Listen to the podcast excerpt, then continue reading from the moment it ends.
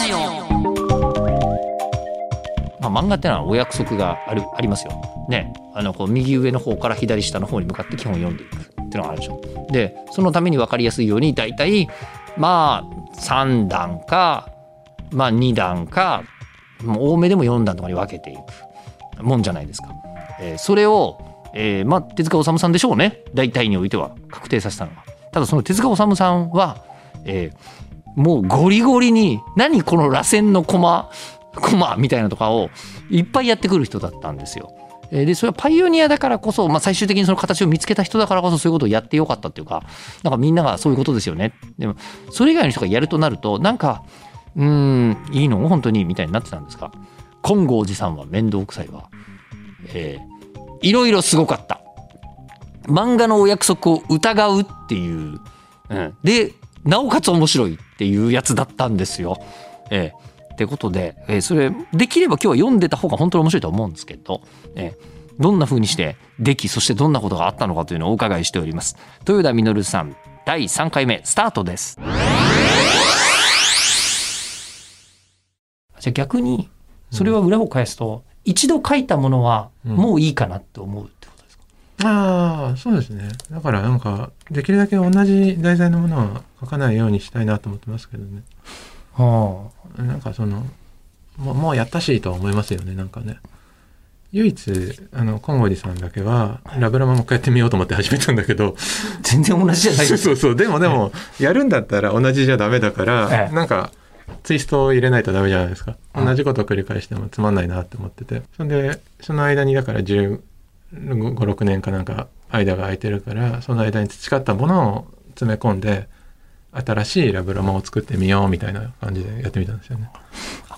それで言うとうん。あのーまあ、漫画家さんにはいろんなタイプの方がうん。いらっしゃると思うんですが、昔あの東村明子さんはいはい。お話お伺いした時に、うん。東村さんはあの例えば「カクカクしかじか」はいはい。え書いてる時って自分が書いてるものがコメディなのか人情ものなのかすら分かってなかったっておっしゃったんですよ。はあはえもうお自分が体験したことをそのままあなるほど。書いているから、面白いですね。ううん。んどっちなのかも分からない。うんうんうん。でで書き始めたとうん。いういうのってすごいな。漫画ってっていうふうに思ったうんうんお話だったんですけど、うん。あの豊田先生の場合は、うん。毎回作品にうん。あのその一番初めにこう主張をこう書いてから始めるってはいはいい。うのもある通り、作品のそのなんていうんですかね。骨はい。骨みたいなものはい。がめっちゃちゃんと毎回あるなっていう気がするんですよ。そうですかね。作戦立ってるなっていうか、なんかそれこそフリップラップ大好きですけど、あれは一巻で終わってるからこそ大好きな感じがすごいするんですね。うん。続けようと思ったらそれは続けられなくもないんでしょうけど、うん、あれはなんかね読み切りだけのつもりで最初出したら人気あったから連載しなよって言われてい嫌ですって言って 嫌ですって言ったんですか、うん、だってうん書き切ってるじゃないですかみたいなこと言って、はいはい。ラブラマの一番もそうなんですけど、はいはい。でもじゃあ一巻だったらやりますって言ってやったんですよねあれね、そうそう、でもあれはもう本当にあの単行本の想定も含めてうん。めっちゃかっこいいなとうん思ってるんですけど、で、それが、それもそうだし、うん。で、えっ、と、その前で言うと友達100人もそうだし、うんうん。えっ、と、その竹雄ちゃんもそうだし、うん。なんかこれやろうよっていう、ん。あの、ん。この、この作品ではこういうことをやりたいっていうのが、結構明確にはいはいはい。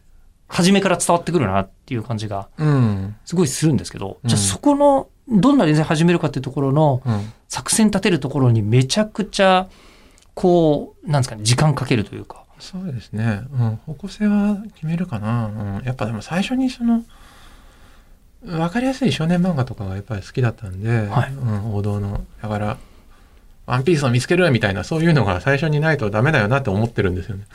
あ海賊王に俺はなるみたいなそういう明確な目標ゴールゴール地点はここでやるみたいなのが最初にあった方がいいんじゃないのかなと思って書いてますけどね。うん。まあでも誰に習うものでもなくってことですよね。うん、まあ漫画ってそうでしょみたいな まあそうじゃない漫画青年漫画いっぱいありますけどね。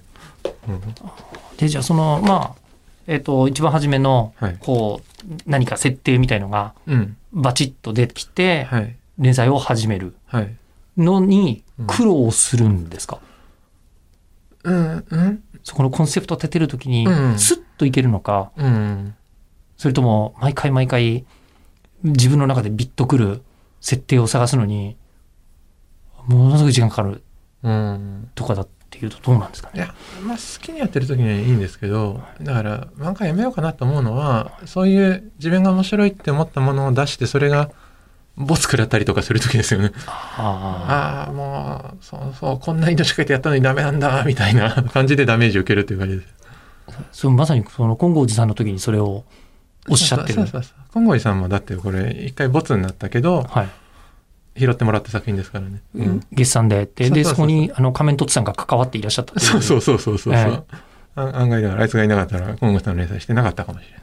もしかしたら作家さんとしてももう続けていらっしゃらなかったかもしれないと。うん、そうそう。大きな話そうかもしれないですよね。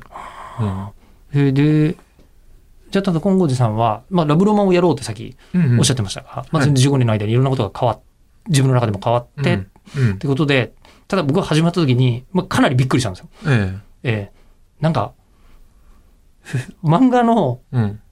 あの、愛があるゆえに、うん。げ全部逆言ってるという。普通先がわからないっていうのが重要だし、うん。で漫画って、あの、主人公に関係ない話はあんまり書くな、みたいな、うん。えーの人もあるわけじゃないですか。うん。のの全部逆うん。っていう漫画だったんですね。そのボツになった時ぜそれを言われました。あ、言われたんですか？漫画とはそうじゃないと。だから最初にボツになったって言ったじゃないですか、はい違う雑誌で。その時には今言ったようなこと言われましたね。ああ全然セオリーじゃないじゃんみたいなそういうはい。ことを言われてて。いや、わざとやってんだよっていう話ですけど。あの、セオリーじゃないことをやりたくなったのは、んうんなんでっていうのは難しいんですかね。なんですかね。だから、あの、僕、自分の好きなものを書いてるように思われがちなんですけど、僕なりにサービス業だと思って、はい。あ、エンターテインメントをやろうとしてるんですね。はい。で、とも百竹雄ちゃんまではそうだったんだけど、本郷さんの立ち上げの時にいろいろ大変で、あ本郷さんの前に違う企画を立ててたんですよ。で、それが1年ぐらい企画立ててたけど、ポシャって企画があって、か企画に1年って結構かかってませんか？死にそうになりましたね、本当に。本当に死んでやろうかと思いました。ほそれが無理してエンターテインメントやろう無理してっていうかまあちゃんとしたエンターテインメントやろうと思ってたんだけどそれがポシャっちゃったからじゃあもうこれが俺の人生最後の作品のつもりで好きに書こうと思って金剛寺さんのを書こうと思ったんです。でだから今までは自分の中その爆発しそうな何かを抑えてその食べやすいもの、うん、飲み込みやすいものを提供しているつもりだったんだけど飲み込めなくてもいいよって言ってトゲトゲのままポンって出してるような 感じで小森さんは書いてるんですだからその遺遺書のつもりで書いてるからもうなんかなんていうのかな。今までのそのうん読む人に対するや優しさみたいのをちょっと捨ててるんですね少しねちょっとゆる、ゆるいというか、あの、優しいとついてこれるやつだけついてこい。そうそうそうそうそう近いうん知らねえよっていう感じで振り切っちゃうぞっていう感じで 書いてましたね 逆にあわわかります。ロックです。そうそう作品が。かなり。あれはだからもう思い残すことないようにっていう感じでそういうふうにしたんですよね。はあうんその時に、うんなんかこう、もう、お手本というか、はい。脳裏にうん。なんかこういう感じにしたい。例えば手塚治虫さんとかって、はいはいはい。もう後期になると、小回りわけわかんなかったりするのがいっぱい出てくるじゃないですか。はいはい、実験的ですよね手塚先生の小回りってすごいね、うん。そうそういうものが脳裏にちらついていらっしゃったりとかしたんあるんじゃないですか？だってこあのねそうそう。この間のインタビューでも答えてたんだけど新聞の、うん、金剛寺さんはその今まで僕が読んだ漫画の中で面白いなと思った表現を僕なりにリメイクしてるのが多いんですよね。え全然感じないです。他の人、今まで誰もやって、僕一番小回り的にびっくりしたのは、うん、えっ、と、5列キャラクター、ああ、はいの、それ以外にもう上下で別の漫画が、うんあの、ずっと続くみたいなあれとかももう2、3回あるんですこち亀でやってるじゃないですか。わ、こち亀はやってますけど、そうそうそう。なんつうんだろう、こち亀はこち亀じゃんっていうのが変な言い方だけど。あだからそういうこち亀とかで、はいあ大体元ネタがあるんですよあれ。ええあこんであこんな方法あったんだってびっくりした漫画の表現方法を、はい。もう一回僕なりに組み立て直してやってることが多いですよ今後さん。だからそんなにね新しくないっていうか。えー、そうですか？うん、そうそう。今まで読んで面白かった漫画の技法こういうのみたいな感じでややってるんですよ。でもこう、例えば5キャラがうん。全部横に話が進んでいって、うん途中でエレベーターのように繋がっていくみたいな、あうん、小回りの回とか、うんうん。もう本当に漫画が好きなのであって、うん。アニメとかキャラクタービジネスが好きなんじゃないんだなっあていうのがねめっちゃ伝わってくるなと思って。金越さんは本当にこれで最後に漫画描くの最後にしようと思ったから俺が今まで大好きだった漫画の漫画への恩返しのつもりでその漫画愛みたいなものをテーマにしようって思ってたの。だから他のメディア化とかじゃなくて漫画として完成することを一番にっていうのをやってましたねだからねそれは書いてあったんですか？もうあの自分の目の前に貼ってある紙には。そういうことは書いてあったかな、うん、書いたかもしれないですね、うん、でまあその漫画愛に対して、でうん。うん漫画愛はすっごいあるんですけどうん。これあの同人誌だったらうん。それでいいと思うんですけど、うん。編集さんがいらっしゃるうん。わけじゃないですか。うん。あのそれこそ後書きにこんな変なネームを通していただいてありがとうございますみたいなものが。あれだから書いてますよ。月産の編集さんすごいですよ。何だってああっちにいるけどはい。なんかね、何書いてもね、最高ですねって言ってくれるんですよ。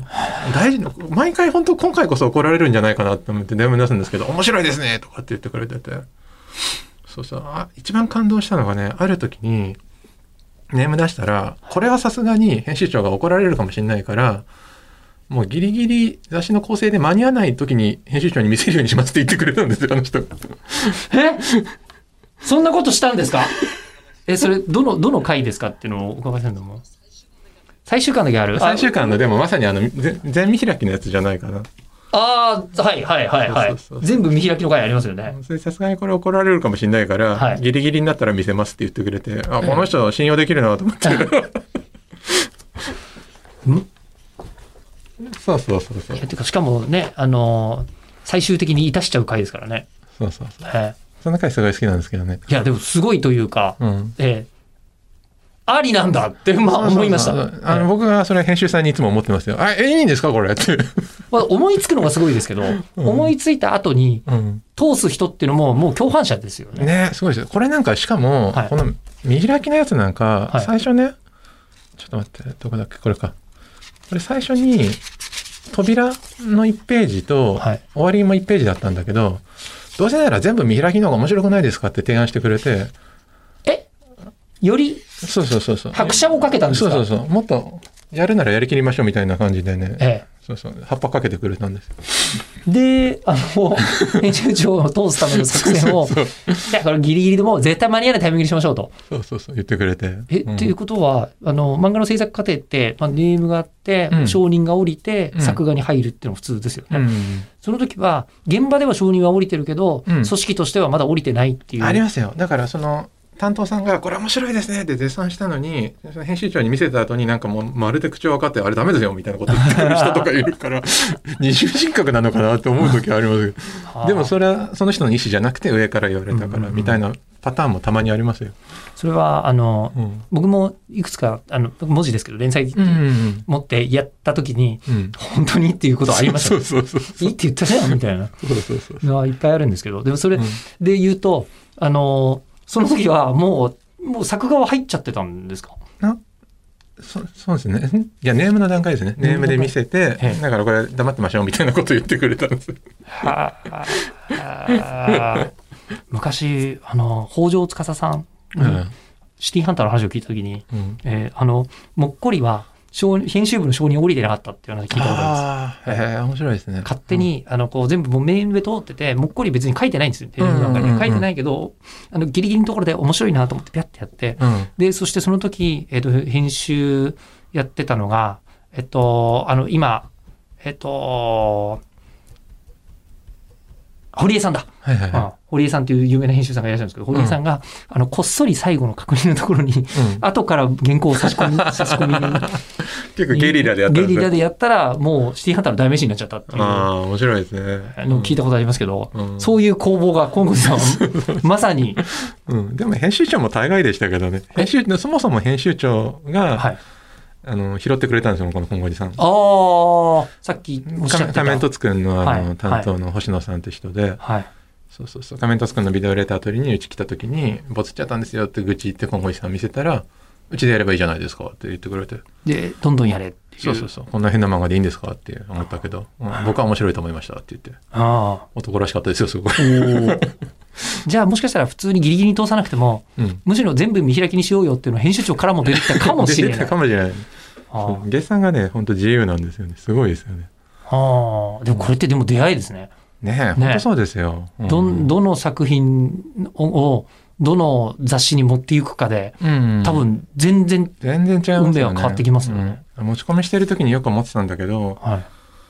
この編集部でボコボコに言われてるけど、別の編集部持ってったらスーって通るんじゃないかなって 思ってたけど、案外そういうことあるかもしれないですよね。必ずしも、あの、なんていうんですか、楽観的な希望ではなくて、うん本当にある話うんうん。なんでしょうね。ね、だと思いますよ、本当に。ねよよくあるじゃないですか。あの、めちゃめちゃ大ヒットした作家さんが、ある有名雑誌に持ってったら、ボコボコだったけど、雑誌変えたら、ボカーンってなったって言って。進撃の巨人もそうだと言いますしそうそうそう、みたいのは聞きますが、まあでもそれでまさに、あの、月産という苗床にうんうん。めちゃくちゃぴったり。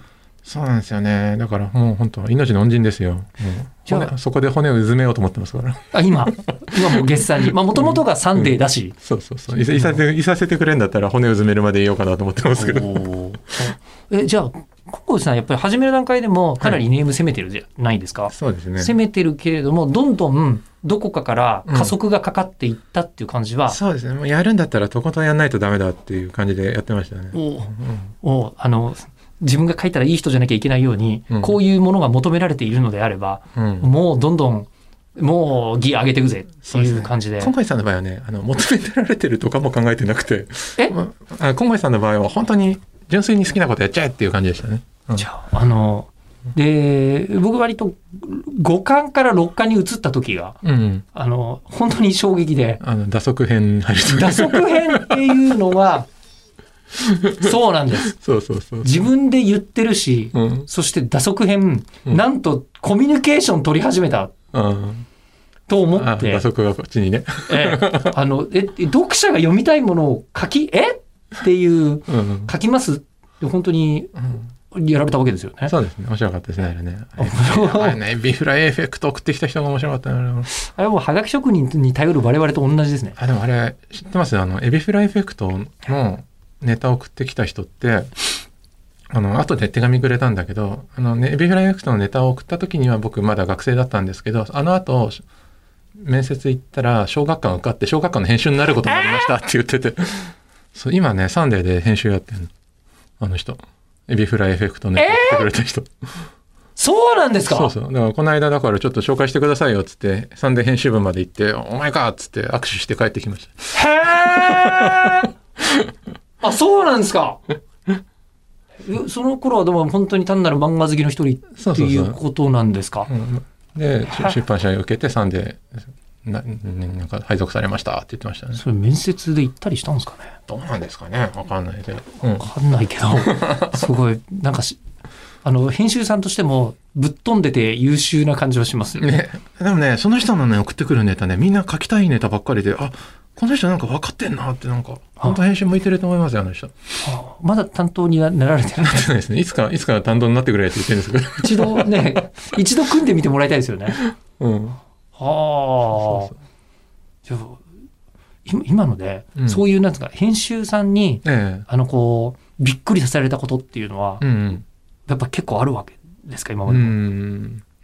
だってこれの、ね、これ書いてしねえだのね、大島舞台にするのあだって、月産の編集長がのネタだし。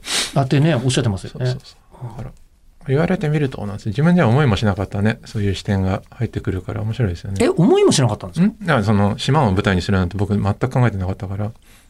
あそこそこなんですようんあの実はまあ金剛寺さんはうん本当に漫画好きの中ではなんか一つスペシャルな作品というか、うん。全然違うぞ、うん。ええだなんですかねあの初めて漫画を読む人にうん。渡す漫画じゃないんだけど、うん。あの、同じぐらい漫画好きになってくれたら、これ読んでなかったら絶対読んだ方がいいってっていう漫画なんですよ、今後さんって。で、あの、その後に、もうここまで来ちゃったら、もう次どうなっちゃうんだろうと、あええ豊田先生とあ、はいはい。思いながら待ってて、うん。始まったのが、割と王道っぽい。そういやそうなんですよ。もう戻したんですね。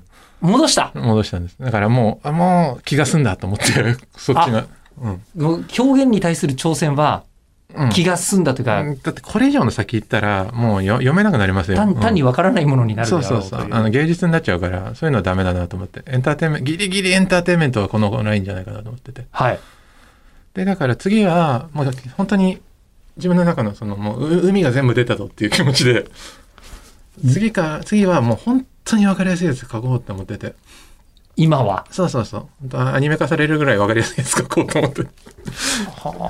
では面白いのが、はい。あの僕のね90歳ぐらいのおばがいるんだけどはい。おばがね毎回僕の漫画読んでくれるの。90歳の方が。そう、はい。ででも金剛さん読んでる時に「んあんたの漫画分かんないわね」ってずっと言ってたんだけど。それは、でしょ？でもこれ書いてしねはい。渡したら、今度のは分かるわって言ってくれる。ちょっと嬉しくてそれがはあ、でも毎回作品のコンセプトがあるという意味では、はい。あの、コンセプトを180度切り替えてる。そうですそうです。全くだから金剛さんの逆の方向でもうおおなんだろうなんつったらいいのかな。フォーマットに落とし込んだものを作りたいと思って作ってるっていう感じですよね、うん。今回はなんか今のところラグの気配もないしっていう。そうですね。ええ。あのーそうすると書いててうん。楽しいっていう気持ちは、うんどうし金剛寺さんはもうなんか結構いろんなところでうん。楽しいとおっしゃってるうん。感じがするんですけど、そうですね。まあ自由でしたからね。自由。うん。うん。何か規制されることがなく。うんうんで、じゃあ、これ書いて死ねば、うん。どう、どうなんですか？書いてる時の気持ちとでも基本的に僕はそのエンターテインメントがやっぱりしたいと思ってる。分かりやすいエンターテインメントをしたいってもともと思ってるので金剛寺さんの方が僕の中でイレギュラーなんですよね。ああ、こっちがちゃんとしたものをちゃんとしたように作れたらそれが一番いいと思ってるんです僕は。あの、うん。それこそ、まあ、全然こう比べるから言うわけじゃないですけど、まあ、うん。ワンピースっていうふうにできたら、うん。それはもう素晴らしいことだし。っていうふうに立派立派だと思います本当に。思うけれども、うん。あの、まあ、いろいろ紆余曲折があり、うん。自分の今やりたいことがこっちに来たんだ。うん。うんで、自分のやりたいことに素直になるのが、ある意味一番サービスの、うん漫画っていうサービス形態だと、一番大切なことかもしれないですね。うんうんうんあるかもしれないですね。うんそれこそ手塚先生が、あれかも、漫画道に出てるまず読者さんの、えーアイデアを入れて漫画を作るっていうのは、ほぼ見たことがないし、やったこともすごい。まあ、全く見たことないかというと、多分ちょっとあった気はするけども、それにしてもこんな大々的ではなかった。えーしかもそれを作品にがっちり仕上げてくるっていうのもすごかったし、あの、エビフライエフェクトっていう、まあ、これも本当に読んでる人ないと分かんないと思うんですけど、その言葉一言を投げて、えーそれを話にまとめた、えーあの豊田先生もすごいのですがそれを作った人が今小学館にいるのすごくない？これを漫画化してっていうかこれがねもうなんていうのかな、まあ、金剛寺さんという漫画自体が、えーこの作品はハッピーエンドであると。で大体どんなすごいことが起きても大筋には関係がないみたいなことを言っていく作品で人の縁みたいなことがテーマだと思う、まあ、先生もおっしゃってますよね。でもそれがもうあの金剛寺さんのような現象が現実にできてきてる。もう起きてる。いやでそれを経てのこれ書いて死ね、うん、いや本当ストレートなあの分かりやすい漫画なんですけどやっぱりなんかタイトルが突きつけてくるところが豊田節だなっていう感じがしますね。さてじゃあそれでは続いては、えー8月28日日曜日、えー18時に配信します。今後のお話とか、えーお伺いしております。